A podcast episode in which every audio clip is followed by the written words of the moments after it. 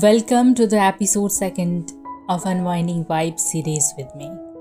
So, once you are connected with oneself, you become aware of your own soul. Your reflection towards things and your consciousness towards yourself are those powerful tools that helps you when you look back your own journey. You must be aware we pass on everything. For example, if you are hungry, you need food, quite obvious but what if you don't get it? This experience of hunger will create an image that will help you to get empathetic with the one often don't get it. So here your experience helped you to pass on your emotion and yet you become more empathetic towards the one who is facing the same as you did.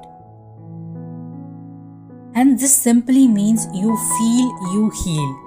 You heal, you feel just think about this more deeply how everything is connected like a chain. And this only happens when you start working on yourself. This will help in filling the gaps more, and you will get better clarity of things around you. And automatically, you will end up passing good and healthier vibes to everyone and everywhere. And if you failed, you will relearn and end up getting best over time.